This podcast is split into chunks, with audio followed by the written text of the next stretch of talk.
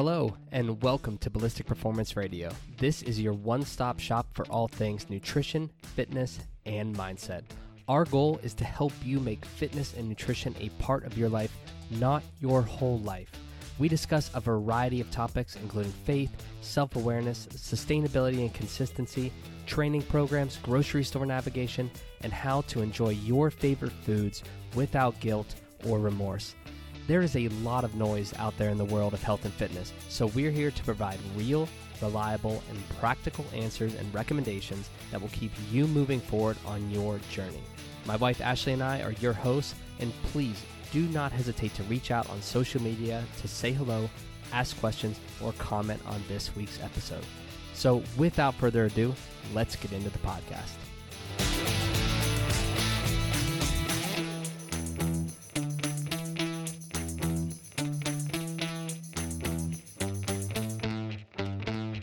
All right, welcome back. This is episode 116, and today we have a special guest on the show. Today we have Christian Williams with us, and I'm going to give Christian a moment here to explain a little bit about who he is, what he does, and why he does it in case you're not familiar with Christian. So, Christian, go ahead and take it away.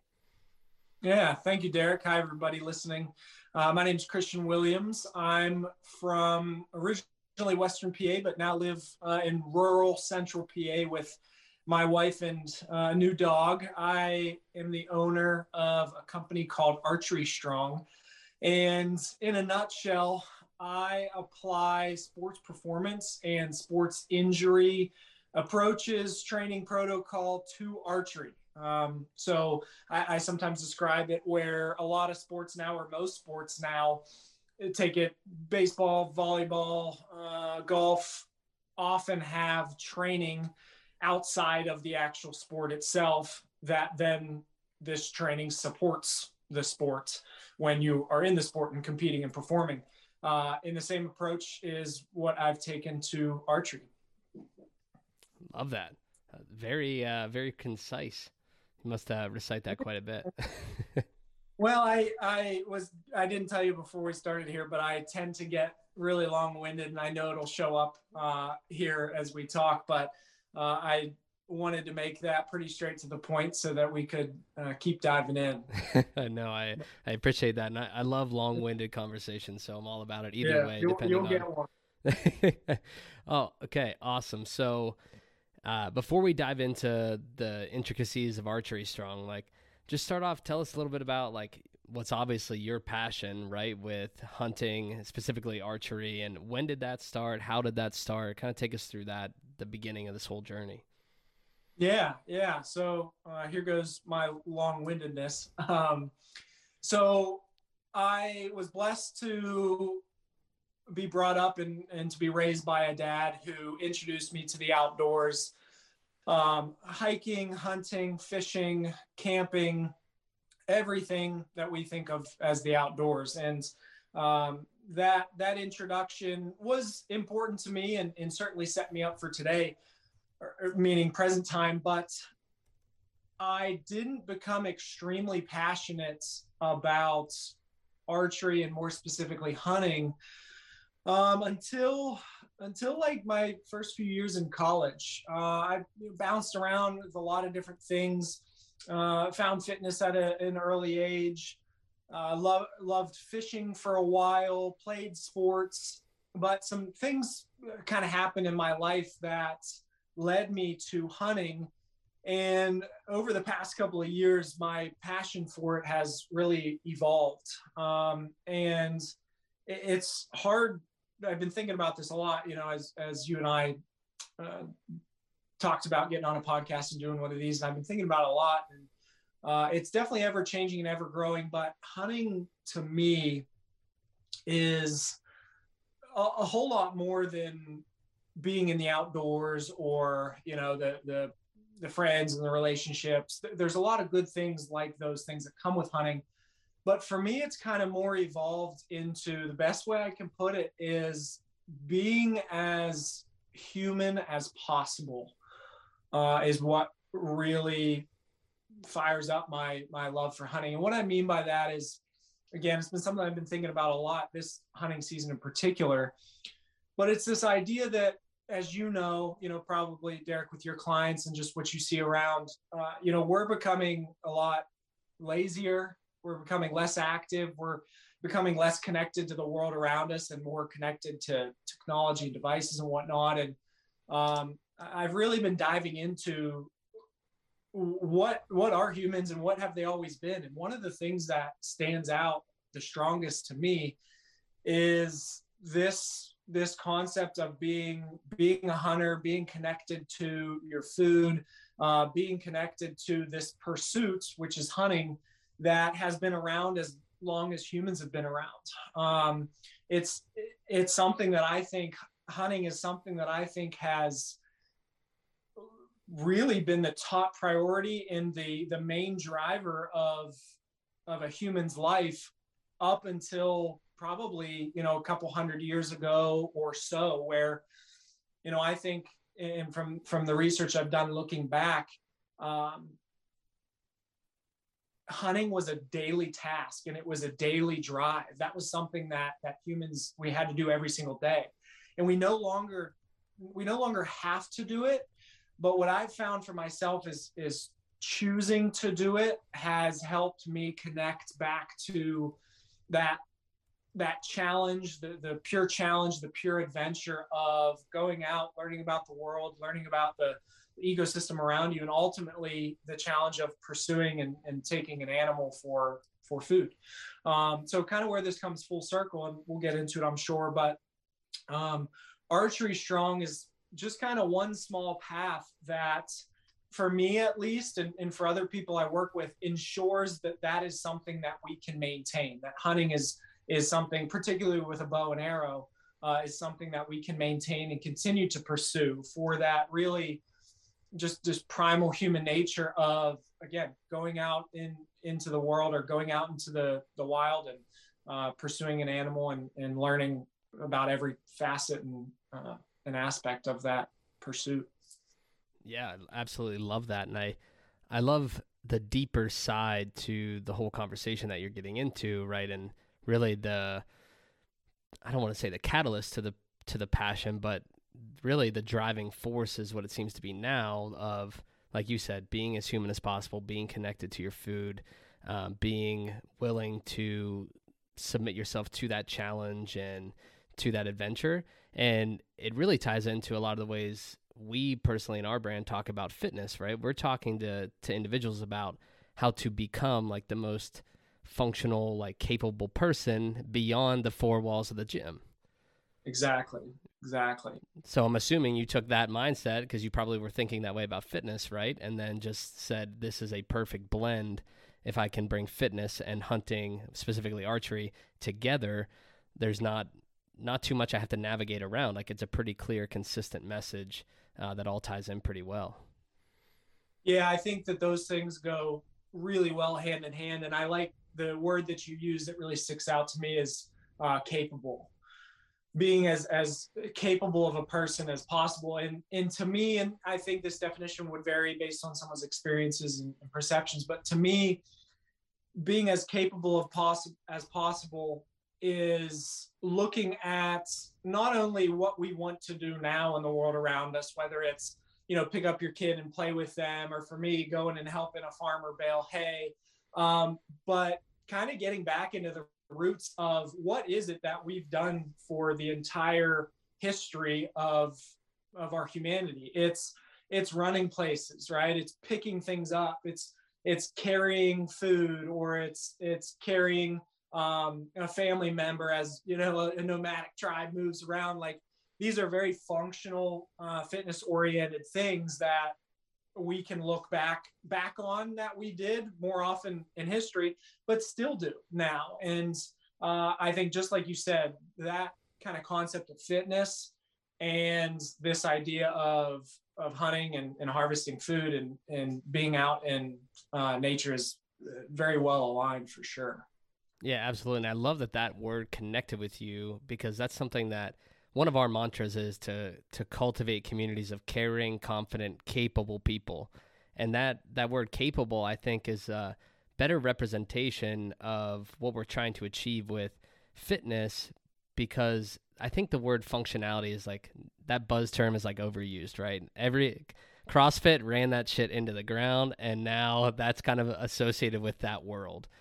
But yeah. ca- capability is something that I think everybody can relate to and that resonates with everyone in the fact that yeah. you want to be able to go out and do all of the things that you either have a passion to do or that you feel compelled to do. And so I really like that this whole conversation of capability. I think it's a better way to relay the message of what we're trying to achieve both with your clients and our clients and anyone in this industry.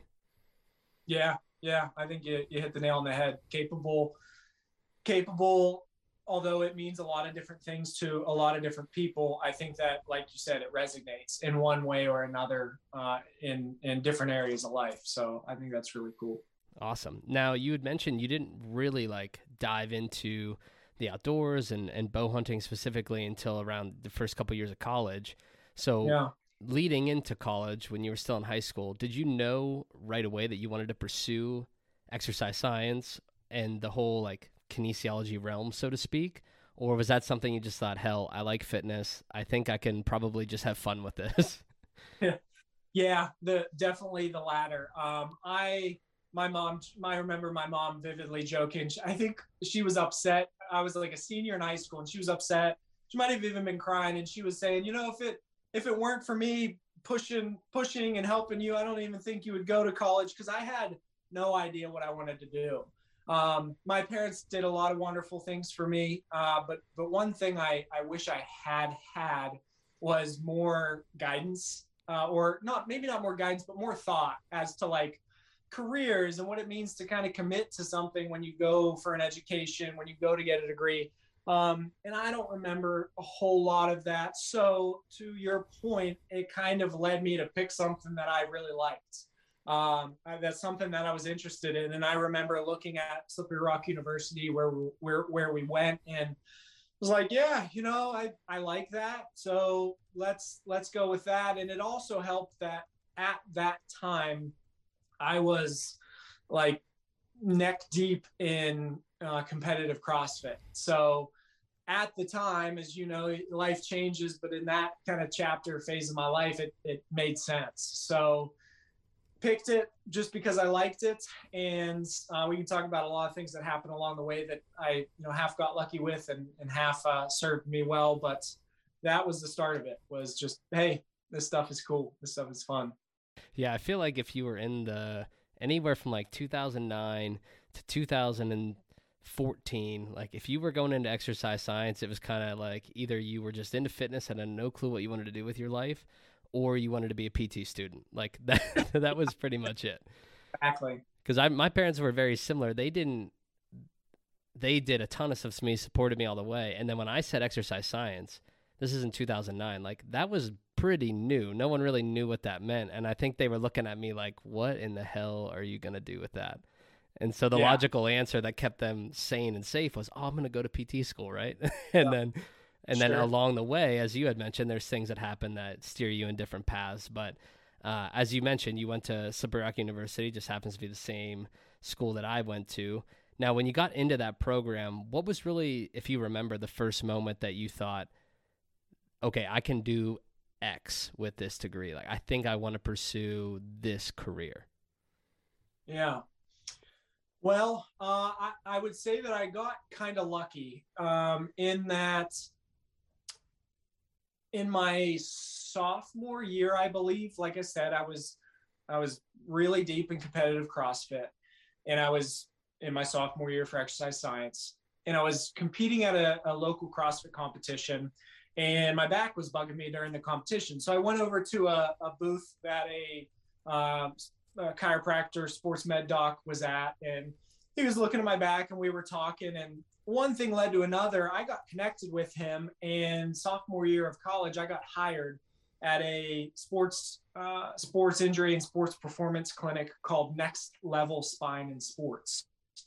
And uh, I'm so thankful that for that opportunity because I would not be where I am now if it weren't for that. But to to get to the answer of your question, when I started working there and got was getting years of experience under my belt as a movement and corrective exercise specialist. Um, I remember talking, or I was talking one day with my boss about this idea of, hey, like I assess movement, I provide corrective exercises, um, do some strength and conditioning type stuff. I wonder if I could tie this into what I enjoy in archery. Um, so I was working that job, started Archery Strong, and for a couple of different reasons, I the the job wasn't aligning with what I wanted for my life. So, um, thank thankfully had that opportunity, the experience is there, and then that kind of propelled me into uh, Archery Strong. Yeah, I love that, and it's funny that you met that individual at a CrossFit competition and it happened to be next level sport and spine because the first CrossFit competition I ever did in Pittsburgh, I had a similar. I was having a shoulder issue. Went over to the mm-hmm. booth, and it was also next level sport and spine. Uh, and I got to know those guys a little bit, but um, it's interesting how those connections can happen. It can lead to one thing or another, but. Yeah. Coming, so going from that position, obviously, it probably gave you tons of experience as well as knowledge as it relates to creating the program that you now call Archery Strong. When you mm-hmm. started talking to your boss about that and kind of just, I guess, laying out or pitching the idea of combining these two worlds, was mm-hmm. he or she supportive of it, or were they kind of thinking, "Oh shit, I might like lose this guy because they they're coming up with their own kind of path"? Yeah, um, he he was definitely supportive. Uh, one because he he cared about me and he was he he was a, a thoughtful boss. And then the other side is he has a passion for small businesses. So I think he was just excited to help and to see me do that. Um, and I don't think he was very threatened because I had had some conversations with him by that time expressing that, you know, I, I like the nature of the work, but there's just some things involved in this job that that I don't know is going to lend me to feel like I'm I'm living a fulfilled life, a, a, balanced life, things like that. So he, there was kind of some writing on the wall there, but he was supportive and um, and and really helped me at the start. So I'm I'm thankful for that too. Yeah, that's fantastic to hear. And I, I assumed that was the case because I did my homework on you before we got on here for this podcast. And I saw a lot of your older videos. You had the next level, like, sport yeah. and spine shirt on talking about your program. And I was like, that's a badass boss if he was letting him do all that while he was working there. So I'm glad to hear he was supportive. Yeah, yeah, and you know, kind of being like a, a couple of years dumber than I am now. You know, I I didn't think much of it. You know that hey, this is kind of like a direct clash of what I'm doing, but um, it all worked out okay. Yeah, yeah, it all, it all uh, panned out. But so now let me get into this. So you were into CrossFit heavily. It sounds like, which yeah. I was too. I was drinking the Kool Aid way too yeah. much back in the day. when did you start to to transition away from that to the point where you thought, okay, with my brand, with Archery Strong, like I can't be, I most likely can't be posting metcons and doing all this yeah. crazy shit, right? When I'm trying to teach people how to be in these these proper positions and to be more efficient with their musculature and their transmission of force. So when did you start to realize, okay, I need to start to branch off away from that? Because I feel like when everybody is in love with CrossFit and they start to pursue their own path, it's really hard to detach yourself from that brand and that methodology because you loved it for so long. Sure. Sure. Yeah. So for me, it was easy may not be the right word, but I'll say it was a lot easier than it could have been because that branching off or that kind of getting away from CrossFit actually it happens before archery strong and it even happened before I was like full on into bow hunting. Um, and it kind of spurred me into bow hunting. So I'll, I'll, I'll make the story quick, but what had happened is I was, I was, like I said, deep into CrossFit. I was competing, doing the CrossFit opens and doing really well in the opens, not, not quite well enough to make regionals, but was doing very well. And I was a contender for uh, a regional team for raw training in uh, North Pittsburgh, Pennsylvania. And uh, I placed first in the Open that year in my gym. And the regionals team was going to take the best three guys or the three guys that they wanted. Well, I was really young. I was, I think, maybe 19 or 20. And the rest, the other three guys that were wanting to be on this team were like, like late 20s, early 30s, even late 30s, and they had a lot of, a lot of experience at regional. So, long story short, is I did not get to go on the t- get to be on the team, um, despite doing well, and that didn't bum me out or like crush me out of CrossFit. But what it did do was it made me realize that I had been focusing a, a ton on my physical performance and uh, my, my physical capability.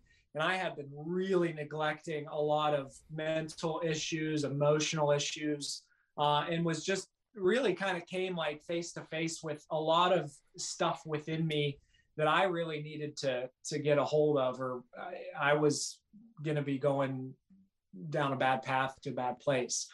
So it was it was really a, a, blessing in disguise. It's one of those things like I could look at that and say, well, you quit because you didn't make the regional team, but uh, it was very much so a strong like, wow, like there's some glaring things that I want to I need to kind of step away from this whole fitness competitive side of thing, and I need to I need to work on some stuff. And like I'm sure you can relate to in some points in your life and people listening too, when there's a hole or a void left from something you used to compete in or something to, that, that you loved, you need to fill it and you need to fill it with something good before something bad fills it. And I had I had a bow growing up and shot shot a bow, you know, all my childhood and hunted all my childhood and, and whatnot. But i really wanted to get serious uh, into bow hunting. That was that was the thing that was drawing me.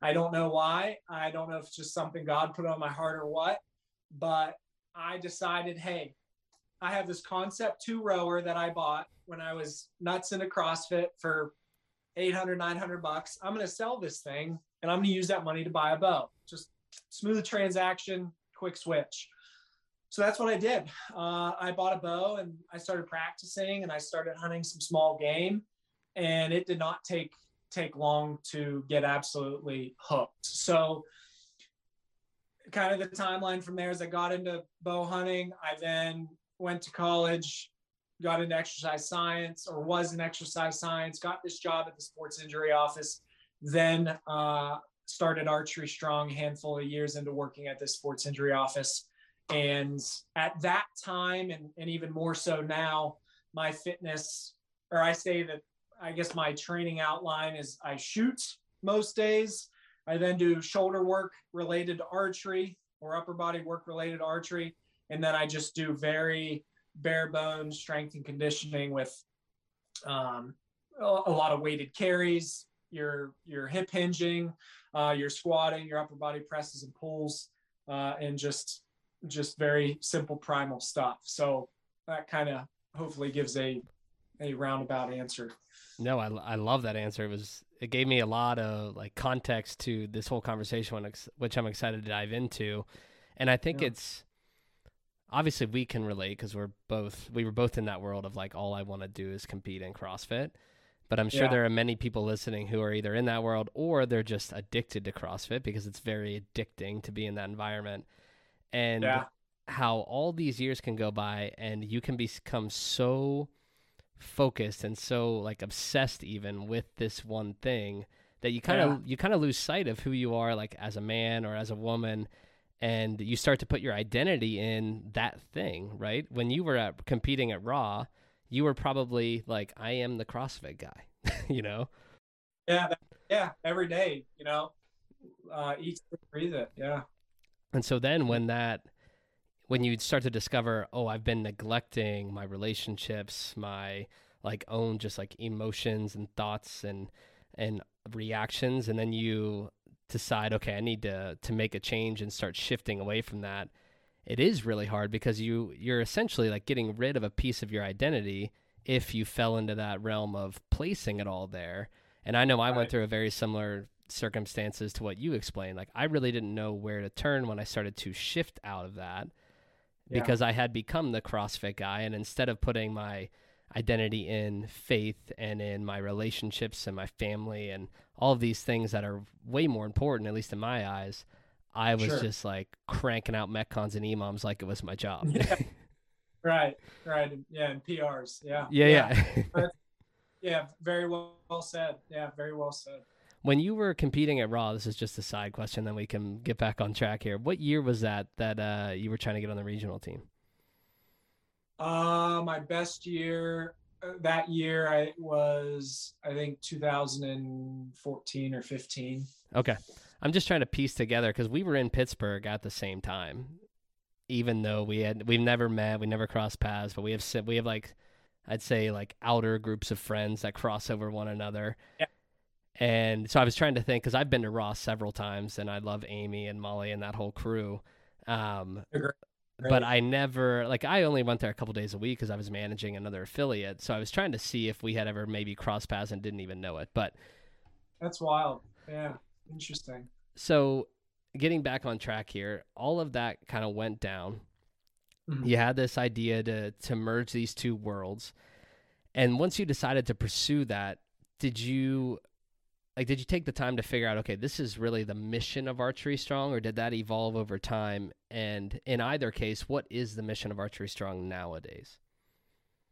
Sure. So I'll start with that. The mission of Archery Strong is to build very resilient or to build physically resilient archers and, and to allow archers to shoot pain free with a goal of enabling them to enjoy their time at the range, shooting tournaments, or bow hunting. So that's that was always that was always the mission kind of a two-headed beast. One side is that pain relief slash injury prevention we'll say kind of like shoulder health and pain relief and then the other side is some performance component of just being a, a stronger more resilient archer. That was always the the mission. So the mission really hasn't changed. I would say that my motivation has changed. No, my motivation has evolved because at first I was just like, man, I, I love archery. I love the challenge of it. And I, I want everybody to be able to experience that and continue ex- continuing experiencing that uh, without the risk of pain or, or with less risk of injury. But now, as my passion for bow hunting and this idea of, of being as human as possible, as that has evolved, it's just become uh, become a, become a lot deeper. You said the motivation evolved over time. It went Yes. from just the passion of loving archery to this Yes. deeper side of things. What caused that transition to happen? And really, where are you at now in terms of that motivation if you had to cram it into a nutshell? Yeah, um, that's a that's a really good question, and it, the answer will probably surprise you. But I would say the biggest catalyst to like this deepening of the thought is I'm I'm afraid, uh, partially for myself, but I'm afraid more for my future kids, which I don't have yet. That I see where we're going as as humans, and and I'm afraid for the, the lifestyles that I think that we are going to start to see and continue to see as far as and there's so many things under this umbrella but just seeing how again we're becoming so less resilient. You know we we can't we can't stand the idea of being cold you know we can't stand the idea of some you know being out of breath uh, or being without our phone or you know not having basic skills of uh, you know gardening or um, you know being able to to to walk through the woods and, and just do all these things that again we've been doing for thousands and millions of years uh, and and things segueing so much towards technology and uh, towards a sedentary lifestyle and and probably most of all towards a, an unfulfilling life lifestyle where I've chased a lot of things. You know, I've chased awards in fitness. I've chased money. I've chased women, uh, and nothing, nothing has ever filled me up personally until I number one got more serious about my faith, which that of course fulfills me and and completes me. Um, but but bow hunting has has really been the only thing that has engaged me and, and, been fulfilling and rewarding in a way that I can only describe as there's something in my DNA and a lot of people who have experienced bow hunting. There's something in our DNA that when you do that, and not even not even kill an animal, but when you go out and you're pursuing something or and you're you're on this adventure of trying to get close to an animal that was created to created and equipped to avoid you there's something that just fires up. Like i have i have not felt in anything. And i've had a, a lot of snatch prs i've had you know successful months of business. Like you know uh, like i said chased women and, and done all these things that that i think as men we are feel we're supposed to do that like those are the things we're supposed to get fired up about and chase. Um, but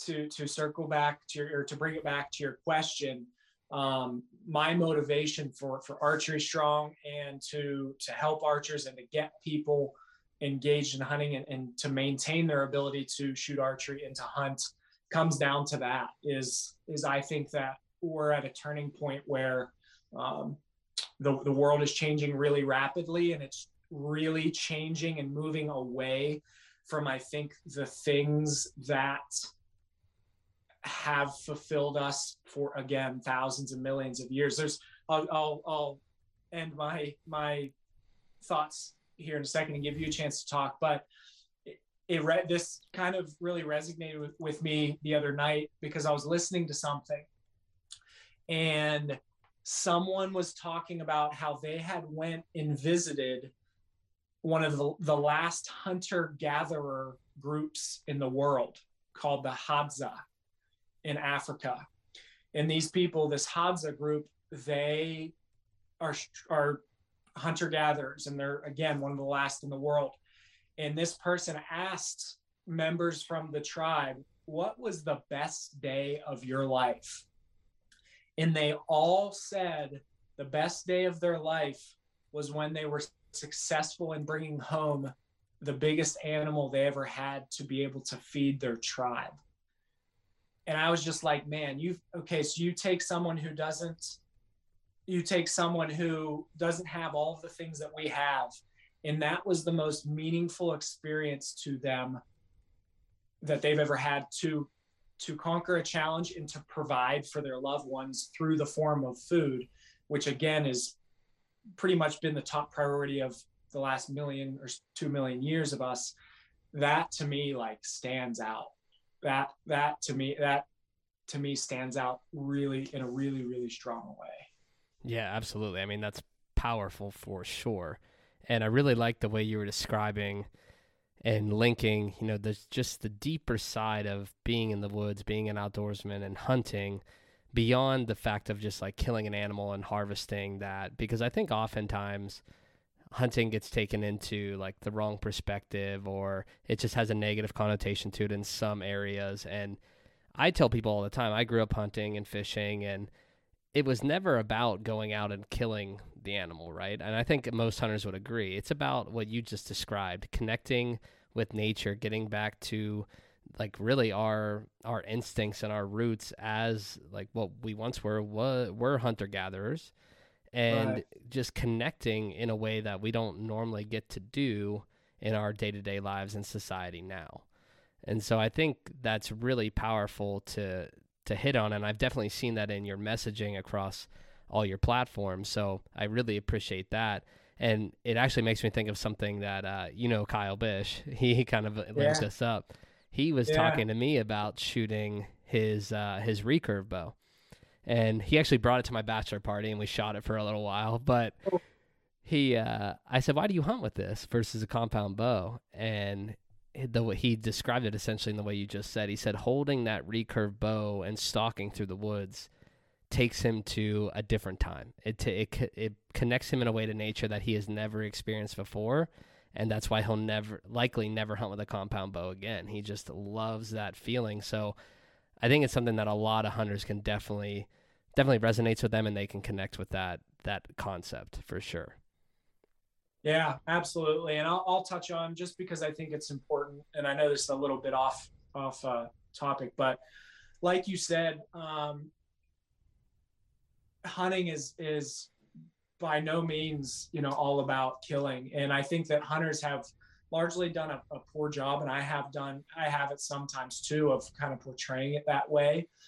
And there are hunters out there, you know, just like you've got right bad doctors, bad cops, bad cars, hillsmen, whatever. There are bad hunters that are in it for the wrong reason. But um, like you said, I try to share where I can, and I try certainly to practice for myself this different idea of by no means is it it all about killing. It's about go it's going out, reconnecting with what it means to be in the wild and you know feeling the fresh air and watching the animals from a distance and uh, you know learning their behaviors and um, listening to the, the leaves rustle it's just all these things that again we've been around and we've we've enjoyed for so long and and we largely don't do that anymore.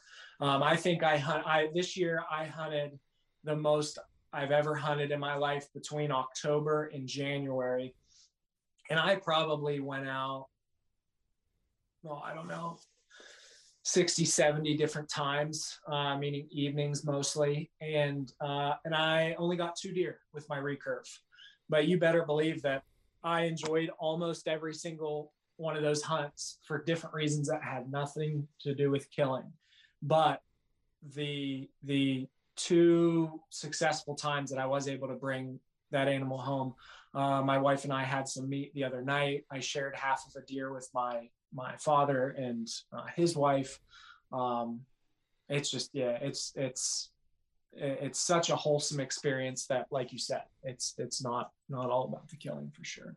No, absolutely, and I appreciate you touching on that. And I was actually going to ask you. Obviously, your your all of your messaging is targeted toward archers and hunters do mm-hmm. you yeah. even though that's the case do you still get a lot of do you get any backlash ever from folks who obviously disagree with with hunting or anything like that and if so like how have you found the best way to navigate that is it just expressing empathy and and you know letting them know you appreciate where they're coming from and obviously just agreeing to disagree or how have you navigated those situations yeah i i, I do uh, i i do get you know some backlash or some some negative uh, feedback. And i'm learning certainly to treat those with more grace uh, as i become more aware of my interactions and my responses to people and just you know quite honestly trying to be more christ-like when those things come up. Because when i get that negative feedback it's not just like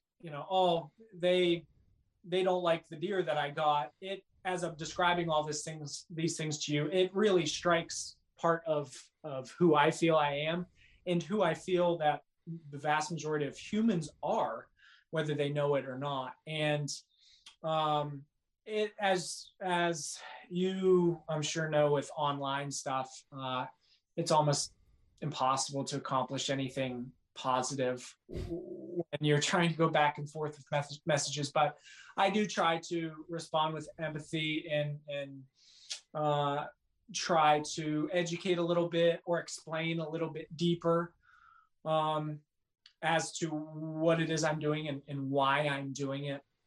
The the interesting thing that uh, people would probably be, be would probably make sense to hear is that archery is like soccer where it's very worldwide it's a very international sport competing in the olympics and um, and, and, it's very popular in other countries so most of the negative negative feedback I get are, is from other countries, um, particularly, I would say like Middle East uh, type type of area, um, and a lot of that is similar to here in that most people are just very disconnected to the idea of uh, hunting f- for meat and hunting to obtain meat because Uh, you can choose to be a vegan or vegetarian, and if you know somebody does that, I completely understand and and uh, really have have empathy for for that position. I, I get a lot of it, but if you want to eat meat, there's two choices: either I kill the animal and process it and and harvest it, or somebody else does for me, and then I buy it, and I do that too. Uh, I I buy meat from the grocery store that. Um, uh, the the phrase is killing it with your credit card, right? When I when I buy meat from the store, that animal is is just as dead as if I killed it. So, but I just hired someone else to kill it for me so that I could have and eat that meat. Um, so it's the idea that okay, I can do that, which I do do that some, but I also want to be capable and be self-sufficient uh, and, and, just take ownership of that process and go hunt uh, for for my meat. So there's some educate they're trying to educate and, and trying to be gentle certainly. Uh, but but hunting, as you alluded to earlier hunting is uh, becoming you know more and more maybe taboo maybe or or just uh, unjustifiable in some people's eyes. So absolutely. Yeah i'm sure. I can't imagine i mean we with fitness we don't run into a lot of that but i'm sure that uh, you get your fair share and it sounds like you're handling it well. You're treating it uh, with as much empathy and compassion and grace as you can, and you're continuing to evolve. So uh, that's good to hear. Now, you had mentioned your faith a couple of times, so I just have to ask do you have a favorite Bible verse, number one? And number two, is there a favorite hunting related verse or no? Yes, uh, yes to both. Um, I have a favorite verse. It's uh, tattooed on my chest. It's Psalm 73 26, which is, My heart and my flesh may fail, but God is the strength of my heart forever. And I got that. I think I just turned 18. And ironically, that verse, I liked it at the time, but when I was telling you about leaving CrossFit for needing to work on some other personal things, uh, that verse just became more and more and more relevant and important to my life. So, so that's been cool. So that's I'd say my favorite verse if I had to pick one, Psalm 73, 26. And then my favorite hunting verse uh, is Genesis 9, 3. And that is not word for word, as best my memory serves, is every living and moving thing shall be food for you. Love it. I uh, as I was doing my research, I saw that you had Psalm seventy three twenty six tattooed on your chest, so I assumed that was going to be up there, if not in the conversation uh, at number one. And then I really like the Genesis verse as well. I thought maybe you would say Acts ten thirteen, which is like a little more aggressive on the on the hunting side, which is rise, Peter, kill and eat. So a little yeah. a, li- a little more aggressive, but still a, still a verse related to harvesting animals. Sure. Uh, but no, that's super cool. I have Galatians 2:20 on my calf, which is I've been crucified with Christ and no longer live, but Christ lives in me. And the life I live in the body, I live by faith in the Son of God. And then I also have Exodus 14:14 on my ribs, which is to provide some context to it. The Israelites just left Egypt, and they're basically sitting at the Red Sea and just questioning everything that Moses has done, right? Like, Moses, why'd you bring us here? What the hell's going on? Like, we're going to die. We're going to become slaves. We're going to starve and then he obviously parts the Red Sea, and everyone knows that story, or at least most people do. And the verse is, "The Lord will fight for you, and you have only to be silent." Meaning, you're going to go through trials and tribulations, but there's really there's no sense in questioning the Lord or questioning your circumstances. It's going to work out in His favor, like, and you're going to live out His will because that's what He's called you to do. So I love it. That's that's really neat, and and your thought behind it's really neat too. Yeah, well, I appreciate that, and I'm glad we can relate on that level uh, as we're going through this conversation. Now, uh, getting back on track with archery strong, you've been going now for what two and a half years, three years? I started in August 2018, so three and a half. Okay, three and a half. Formal formal business. I started it three and a half years ago. If we, the idea as far as an Instagram page started about four years ago. Got it. And so with that, I'm sure over time the methodology has evolved in some ways. So, what's the current method if you had to describe it? And is there a hierarchy to that method or to like the the progression that you're taking individuals through? And if so, can you elaborate on that? Yeah. So to to make it direct and straight to the point, there's kind of I guess a three level pyramid, if you will, uh, in my mind. And this is also one of those things that morphs and changes a little bit. But at the very foundation of all of this are your sciences that relate to the human body. So anatomy physiology biomechanics kinesiology you know those those big ones that focus on form and function. Form and function first and foremost that's the foundation. Then on top of that is okay now that we're thinking about the anatomy the form the function biomechanics the physics all that scientific stuff let's look at the demands of archery Okay, what does the body, more specifically the shoulder girdle in the upper extremity, because that's the big one. We're looking at the yes, the the the midsection, the torso, but the shoulder girdle and the upper extremity. What do the what do those pieces need to be able to do in archery? And we're talking ranges of motion. Uh, we're talking about what movement patterns do does the archer need to be able to execute?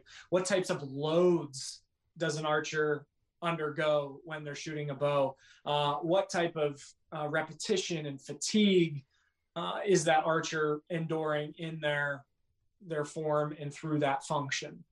So that's the second level is thinking about okay in archery what does that look like in relation to those sciences so to speak and then third is okay now that we're thinking about the archer and the sciences that are, are taking place. The third component is what types of tools and training can we apply that maximize the form and function of the archer under those archery specific demands. Love it. I love the how you're essentially taking the science and the physiology, which is obviously foundational because that's what allows us to generate these adaptations and and cultivate these skills and the capability that we talked about earlier and then layering in the demands of archery as that middle section and then finally really implementing the tools and the training that go along with that so mm. based off those three levels when we're looking at the demands of the archer what are some of the most common issues that you see in archers that are popping up because of those demands over the course of time Sure. So certainly a lot of different issues uh, come up just with the, the complexity of the movement. But some of the most common ones are we'll start with in the bow shoulder, which is the shoulder or the arm that is up holding the bow, kind of straight out, just for simple purposes of listening. Uh, the rotator cuff tends to undergo a lot of demands in that position of holding the bow and the compression of the bow pulling back or pushing back as you pull. Uh, so the rotator cuff tends to be a weak link there. And in archery, one of the big goals is to get a lot of bone on bone alignment or, or stacking of bones, just like you would in, a, in, a, in an Olympic lift or an overhead position, something like that.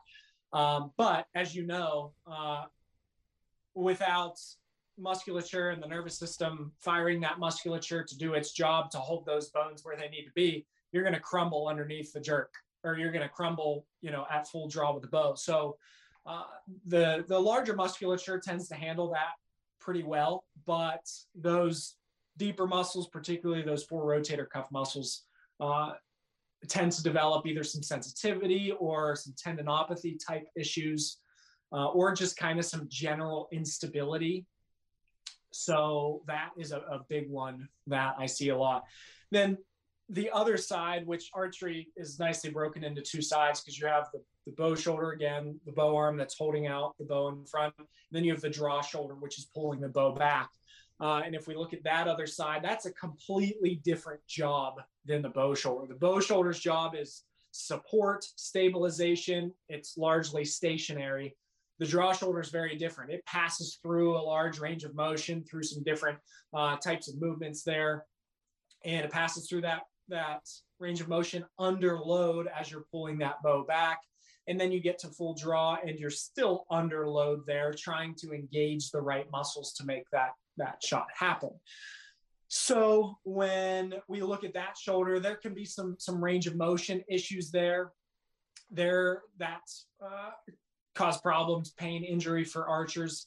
Uh, there can just be a lack of knowledge in, in so, how someone is moving, and it can be a matter of just changing how their their movement patterns function with height of the arm, height of the elbow, uh, the right muscles engaging to move that joint, to move that shoulder, and then we can also see some of the similar issues with the rotator cuff uh, and some of the smaller musculature that is involved in pulling that bow, but tends to be a weak link uh, when it comes to repetition of shooting the poundage of that bow.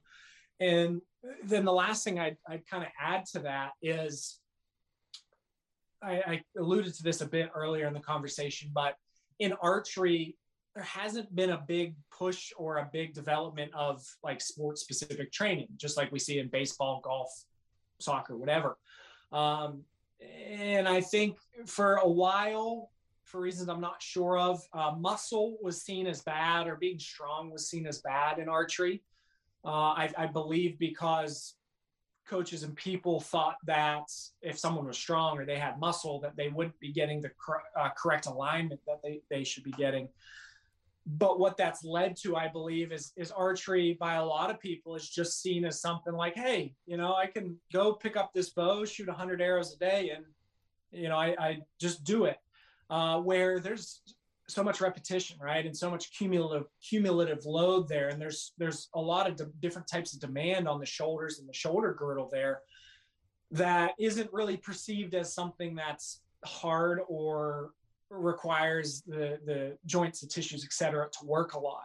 Um, probably a a half decent comparison is kind of like the person who kind of the casual runner uh, or or maybe a competitive runner who's just like, well, I, I just run, right? I just run. Well, we know now that there's a lot that we can do for tendon health for runners and for knee health and for hip strength, right? All of these different things that are great for a runner outside of running that are going to support you and uplift you in running. Where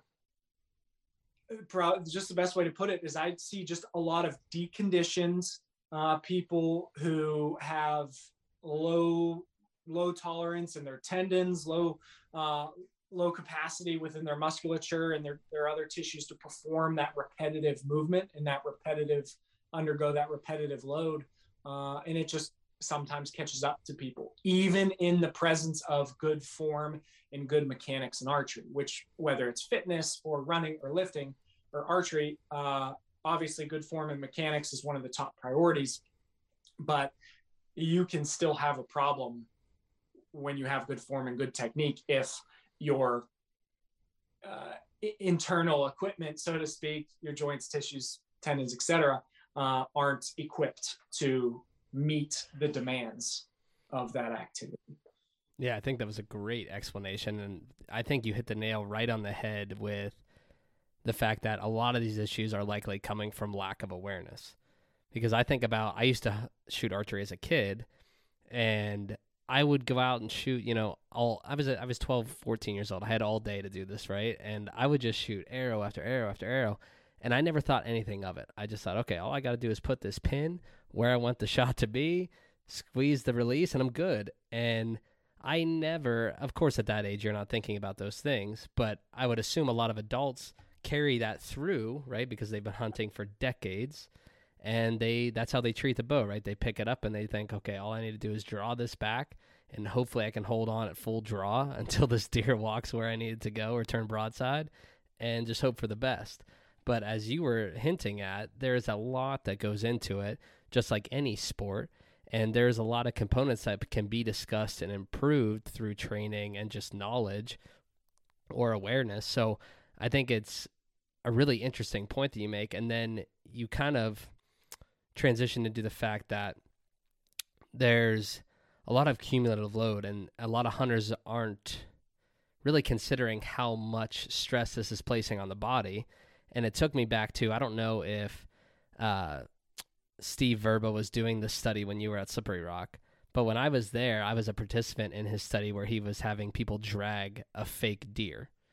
And it was essentially a 200 pound bag of sand. And you had to drag it through a course. And when you did it, you wore a portable metabolic cart. And so it was it was analyzing your VO2 max. And the purpose Yeah. of this study was essentially to see what are the demands placed on the cardiovascular system while hunting. Because think about how many men are going into the woods who are deconditioned, as you had mentioned, or and women, I should say, men and women, who are potentially deconditioned to the point where dragging a 180 pound deer out of the woods places significant strain on the cardiovascular system. And how many men and women, this gears more towards men because we're more prone to it, but have a heart attack in the woods when they're doing something like that. And so it just made me think of that study and the results that he was able to find. Yeah, that's super cool. Yeah, there's two, two things to add to that. There's um, which I'm happy to see. There's a, a big movement in hunting and particularly Western hunting in, in the Western United States of this idea of fitness, you know, of, of being more fit to go into the mountains, to climb into the mountains. And um, where I live here in central Pennsylvania, I can, I don't quite have mountains, but you know, there's, there's a lot of, um, a lot of places to venture and journey for miles and miles. And, uh, it, and it does require fitness. I, I, the, uh, one of the deer that I took this year, I killed about, oh, if I had to guess, it was a good, it was every bit of like a half, half a mile, like down off a road, down into, um, some fairly deep woods. And I even had a buddy come out and help drag it because I knew it would have taken me a while. Uh, and I've heard of people, I've heard of stories of a good friend of mine who lives in northern PA, uh, dragging for a couple miles. So it's it's there's definitely definitely a, uh, for lack of a better term, a functional fitness component. And then the second thing that I wanted to mention too is that a big there's in archery there's not to separate or segregate them, but in archery there's certainly uh, your bow hunters, your archery hunters, those that shoot for the purpose of hunting. Uh, and that's more of the side I'm on. And then there's a really big, uh, just competitive archery uh, component where they're just shooting targets, uh, whether it's the Olympic style shooting or um, different types of competitive archery. That there's a lot of repetition, a lot of load, and that's that's a big one because uh, those archers practice a lot. And they shoot a lot, uh, so your tendon tolerance and your tissue tolerance is definitely tested there. Yeah, for sure. And that's something else I was going to ask you quickly is we had, you had talked about how there's not a ton of sports specific training surrounding archery. Yeah. I would assume that's definitely on the the outdoorsman hunting side of things. Now on in terms of the competition side and like shooting archery, is there a lot of sports specific training in that realm? Because those are obviously like you said shooting a ton of arrows, doing a lot of repetition. I would assume there has to be some level of awareness in that okay we need to strengthen and maintain some of these joints tendon musculature etc Yeah, so I- I'll break that in half. Um, if we're talking about the bow hunter side, there is a there's a big push in just like general fitness, general strength and conditioning for hiking, for you know carrying or packing out an animal out of the woods. There's a lot of there's a, a big movement and a lot of development and training for that. From what I've seen, there's very, very, very little shoulder specific type stuff, which is what I do. And I don't even know if I mentioned that, but I, I primarily I'm focusing on the shoulders. I call the or consider the shoulders and the whole shoulder girdle and back, shoulder blades, etc., complex to be the powerhouse of archery. So as far as like health and performance and injury prevention for that piece that actually allows you to shoot the bow on the bow hunting side, there's very little. On the competitive archery side, uh, they call it target archery. On that side, there is there's a little bit of of sports specific work that I see out there, and I know that they're they're using at some different training centers. But the vast majority of that I've seen is is not comprehensive at all. It it it's kind of like it's kind of like back in the day when uh, you wanted to get better at um, like hitting baseballs, you just swing a heavier bat, right? It's kind of like that where though a lot of the stuff I've seen is like different different types of things with um, drawing, draw band drawing, doing banded drawing, or drawing a bow and holding, and doing some protocols there, which is great. But um, I think it's pretty clear to see that doing more of the same thing will help some, but there's just so many things that we can do uh, outside of that that doesn't necessarily look like archery, uh, but it's addressing all of the components within that shoulder girdle and upper body that you need in archery. And that's the, the type of training I'm not seeing a lot uh, of. I know that there's a couple couple of guys and a couple of training centers and things like that, but I do see some some stuff going on. But it's definitely not uh, to the level of what you see in other sports. Uh, to give a brief example, uh, a, a, really good childhood friend of mine uh, pitches for the Pirates now, Pittsburgh Pirates, and I was he, he, I was talking to him the other day, and he was talking about man, like they have them on a whole arm care program where nothing to do with throwing, just addressing scap stability, rotator cuff, range of motion, all these different things, and in lifting for the upper body, right? All this comprehensive approach for for a high level pitcher, and um, certainly I don't see and know everything, but I don't see much of that out there for archery. Gotcha. Yeah, and that that's what I had assumed, but um, I appreciate the explanation there because I think that sheds some light on the differences between the two, and then also what you're you're seeing on both sides. Now, for for someone listening, if they're an archer and they are currently like maybe they're listening to this and thinking, "Holy shit!" Like now that they're starting to reflect and think back, they're like, "I do have some hot shoulders, or maybe my elbow's a little jacked up, or I'm just I'm in pain when I'm when I'm shooting." Aside from obviously they can come and see you or or complete one of your programs, what's a good yeah. place for them just to start to begin this journey of pain-free shooting? Yeah, I would say that the a couple of the biggest components. The first is to get some coaching.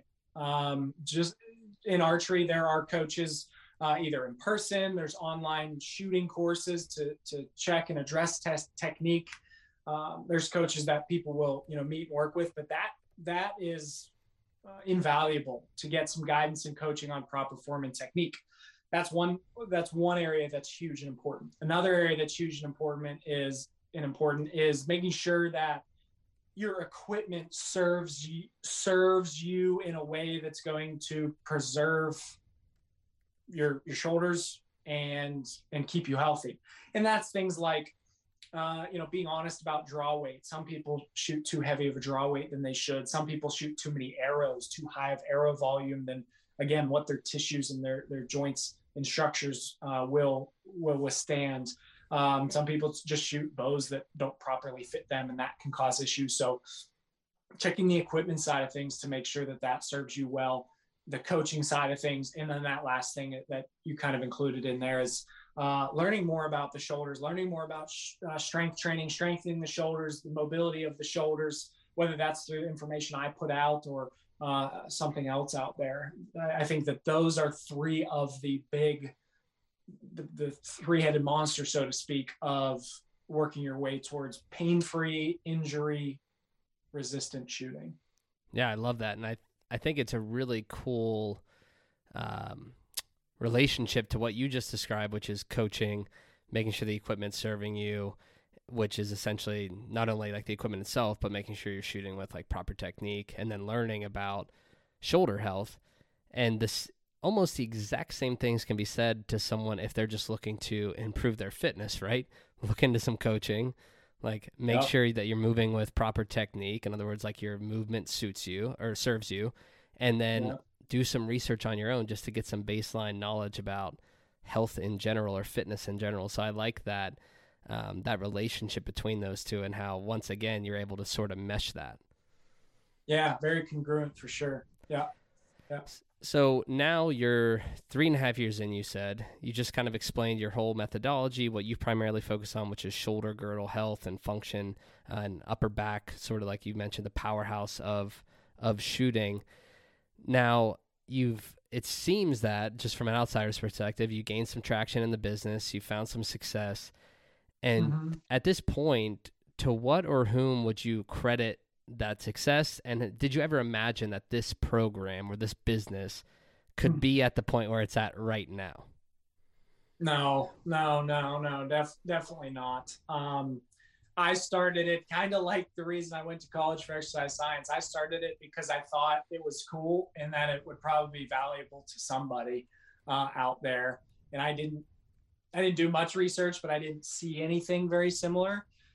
I loved shooting my bow, and I every single day was assessing movement and providing corrective exercises to fix pain, injury, and performance issues. So I thought, huh, why not combine these two things together? I, I still sometimes I'm just like, man, I can't I can't believe that this is what it is, uh, and not that it's you know anything grand or magnificent, but um, I never thought I'd own a business.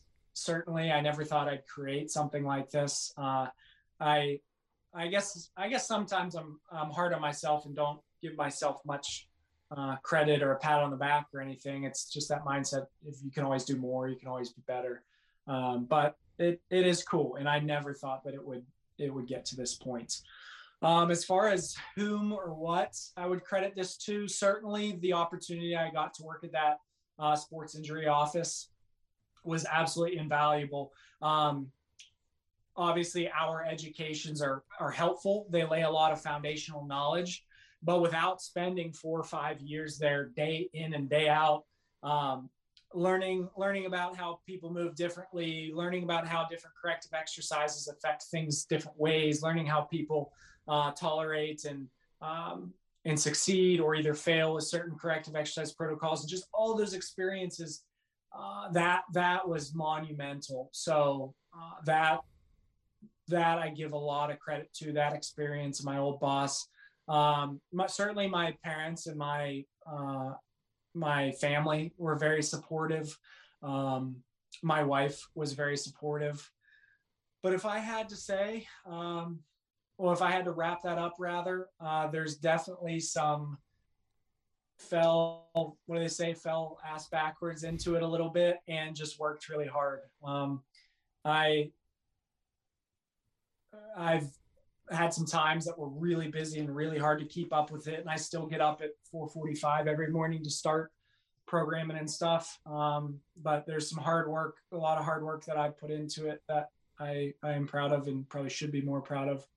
Uh, and I got I got lucky that I kind of fell into a niche. I really I really did. I I will I am totally transparent with people that I didn't have this like elaborate like business model and like research and projection of where I wanted to go and how it was going to like infiltrate different markets like none of that. I just thought man this is this is a cool idea and probably i wasn't very good at i i don't think what i was doing when i started but you just grow and you learn and uh, just have that drive to get better. Absolutely. And i i love how you kind of just fell into it and usually the best ideas come through like pursuing your own passion and and falling yeah. into a niche like you had said. When did you not and this i want to provide some context here. Number one we both know followers don't mean anything in terms of like your business and and all of that and engagement and whatnot. But i'm curious as you started to grow did you have did you have like that oh shit moment of wow i'm on to something like you got on, you know, whether it was like logging on or signing X number of clients and you thought, holy crap, like this video got 15,000 views or something along those lines where you thought, wow, this is helping people or they're really interested? Yeah. You know, part, part of me feels like I still haven't had that moment. I just, I don't, yeah, I don't know. It, it, uh, sometimes just it doesn't feel real. I don't know. That's out of all these questions that I feel like I'm ready to dive into and give you a good answer. I don't know that I've had that. So I think I looked at, I think I looked at uh, my wife maybe a few days ago or a week ago and was like, I was just looking at, you know, Instagram, whatever. I was like, man, this is crazy that like that that this is is something I was able to do. I I don't know. I don't, don't have an answer. That's okay. That's okay. Uh, I thought I would ask for sure because I know we're we're very similar in terms of our mindset. My wife and I, we both look at our business, right, ballistic performance, and we say the exact same thing, regardless of how far we've come since we started two years ago. We look at each other and say like we can do better, just like you had hinted at. Like we don't really take the time to reflect and like give ourselves a pat on the back. And that's probably why we've both been fortunate enough to pursue something we love and create businesses out of something we love because we have that mentality of hard work and continue working because you can always evolve and do better. Uh, but yeah. I just thought I would would ask that question there for you. You had mentioned your your wife was supportive, your family was supportive. Yeah. Is your wife? I believe her name's Maddie, right? Yes. Is she as avid of a hunter and archer as you are, or no? Not not one bit. she, she does not hunt. Uh, she does not shoot a bow, and you know sometimes I've sometimes I'd be like, man, it'd be cool if she she shot a bow or hunted. Um, but on the same token, it's neat that we we both have our different things, and I I kind of have my my thing and my time to go go shoot or go hunt. Um, but she's very supportive of it. She loves loves the meat, loves to cook, loves loves to have that as as part of our nutrition. Um, she came from a, a family with a hunting background, so that that's certainly been helpful. Um, but no, it's and it's yeah, it's interesting that she that she's not a hunter, not a not a uh, an archer, but she listens to my stories and supports me, and uh, it, it works out okay. Yeah, I love that, and I it, I immediately my mind immediately went to Rich Froning and his wife, right? If you were in the CrossFit world forever, so you know Rich how he said his wife really doesn't give a shit about CrossFit or anything he does in the competition, and I'm immediately just sitting there thinking maybe it maybe it helps keep him like grounded and keep him humble because yeah. it's like I don't really care that you have a successful archery business. Like I'm glad it supports us, but I don't care what you shoot or how accurate you are with, with your shot, right? Right, right. that's, that's funny. Uh, so now I guess really the only question I've left is what's next for Archery Strong? Is there anything coming down the pipeline that you can share, or is there any like evolution in the programming that's coming up, or really where are you kind of at looking forward with the business? I know you had mentioned you didn't sit down and create this strategy and and project into the future, but now yeah. that you've kind of reached this point where you've you're established yourself, are you starting to look at how can I evolve? How can I make this service better? How can I create a better experience? Yeah, so there it's twofold and it's nothing grand or impressive.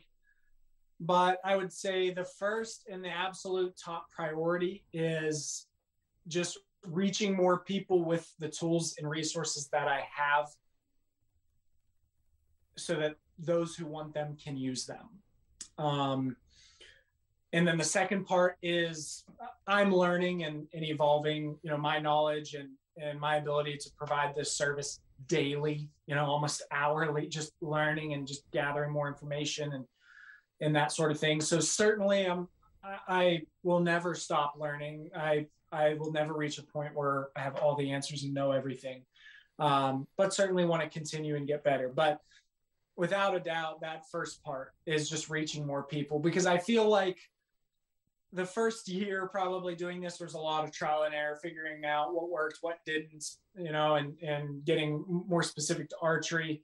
Now being like i said three and a half years into this i feel that i'm certainly not you know a master or certainly not uh, at the point where i know everything but i feel very confident that what i am doing now and what i know up to this point uh, is can be very valuable to archers that want it and need it. So uh, I have kind of the training developed and the training in place that again is always improving and, and whatnot. But a lot of every or a lot of the things I have established now, I'm confident in and I really feel good about. So I just want to help as many people as I can, whether they're target archers, uh, whether they're bow hunters, whether they're from U.S., from other countries, uh, whether individuals. I've worked with high school teams, college teams. Um, it's just about here's the tools.